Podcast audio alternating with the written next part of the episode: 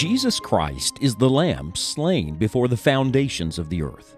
In this study, God's redemption timeline, we discover that eternal God enters time so that he can redeem fallen man. The coming of Jesus Christ was not an emergency plan, but an eternal one. In this study, evangelist Scott Pauley will encourage us to celebrate God's redemptive work accomplished by the Lord Jesus Christ.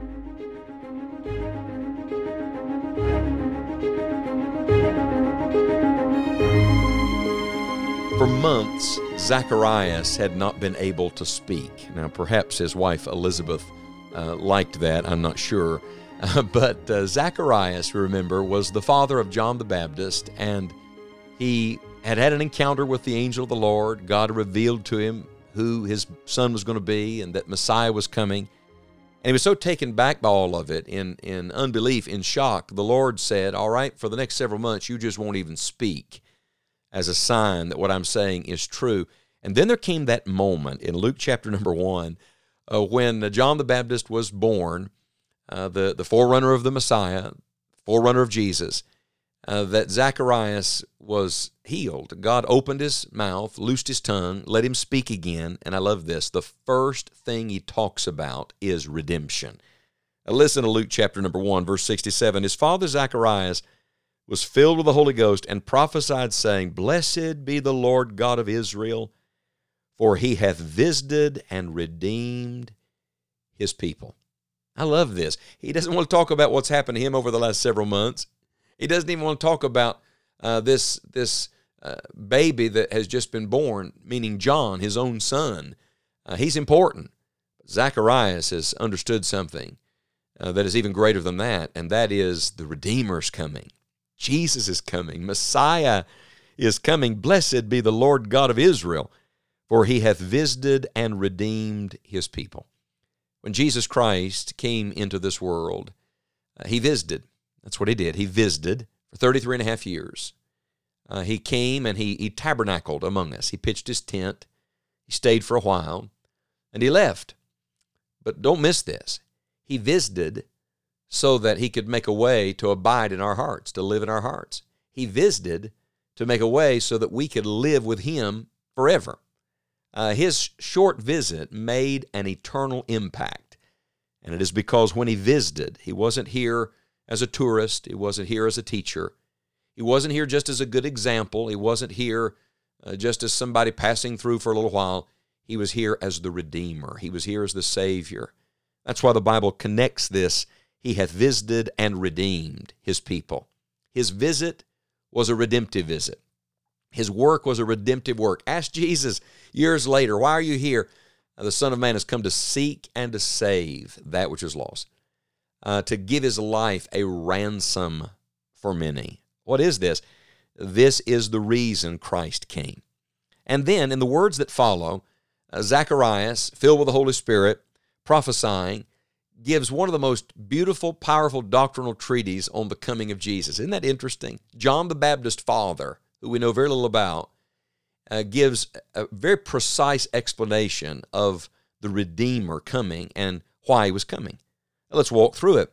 Uh, Blessed be the Lord God of Israel, for he hath visited and redeemed his people, and hath raised up an horn of salvation for us in the house of his servant David. So, first of all, he tells us that the redemption is coming by the Lord Jesus Christ. He's very specific here. The horn of salvation comes from the lineage of David, who is Jesus. He's the son of David. We talk about the son of Mary, but you got to back up. He's in David's line. The Redeemer, this redemption comes by the Lord Jesus Christ. Then this redemption comes just as the Word of God said verse number 70 as he spake by the mouth of his holy prophets which have been since the world began you remember where we started our study of god's redemption timeline before the foundation of the world here it is again he said the holy prophets since the world began have said that a redeemer was coming this redemption is by the Lord Jesus Christ. This redemption is just as the word said. And then this redemption is from every enemy. The Bible says in verse 71 that we should be saved from our enemies and from the hand of all that hate us, to perform the mercy promised to our fathers and to remember his holy covenant, the oath which he sware to our father Abraham, that he would grant unto us that we, being delivered out of the hand of our enemies, might serve him without fear. God redeems us uh, to deliver us from every enemy. Uh, what enemies do you have? Well, sin is an enemy, Satan is an enemy, the old self life is an enemy, uh, this world system is an enemy. The ultimate enemy is death, the last enemy to be destroyed. And redemption, are you ready for this? Takes care of all of them.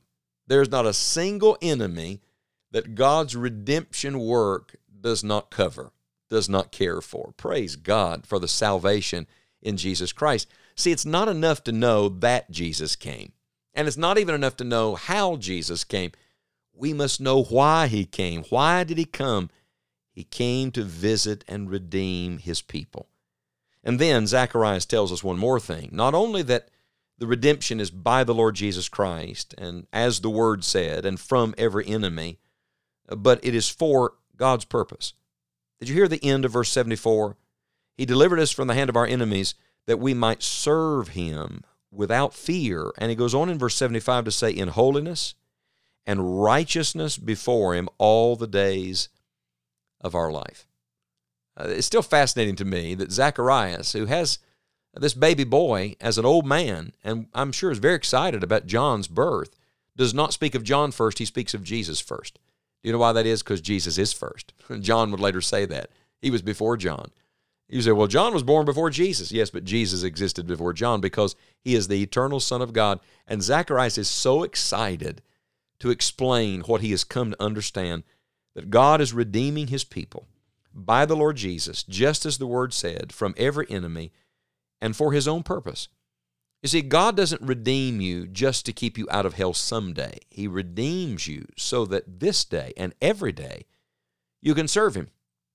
This is not just a fire insurance. This is not just, well, I don't want to be judged at the end of my life. No, no.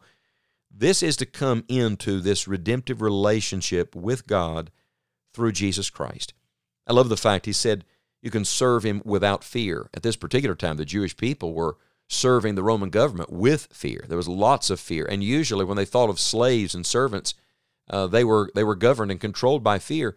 He says we're not going to serve him with fear. No, we're going to serve him in love. This is a love relationship.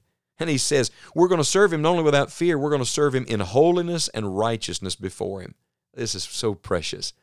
Uh, when God redeemed me, it was to change me. It was to give me a new nature and a new heart. It was to make me like the Lord Jesus. It was to bring God's holiness into my unholiness.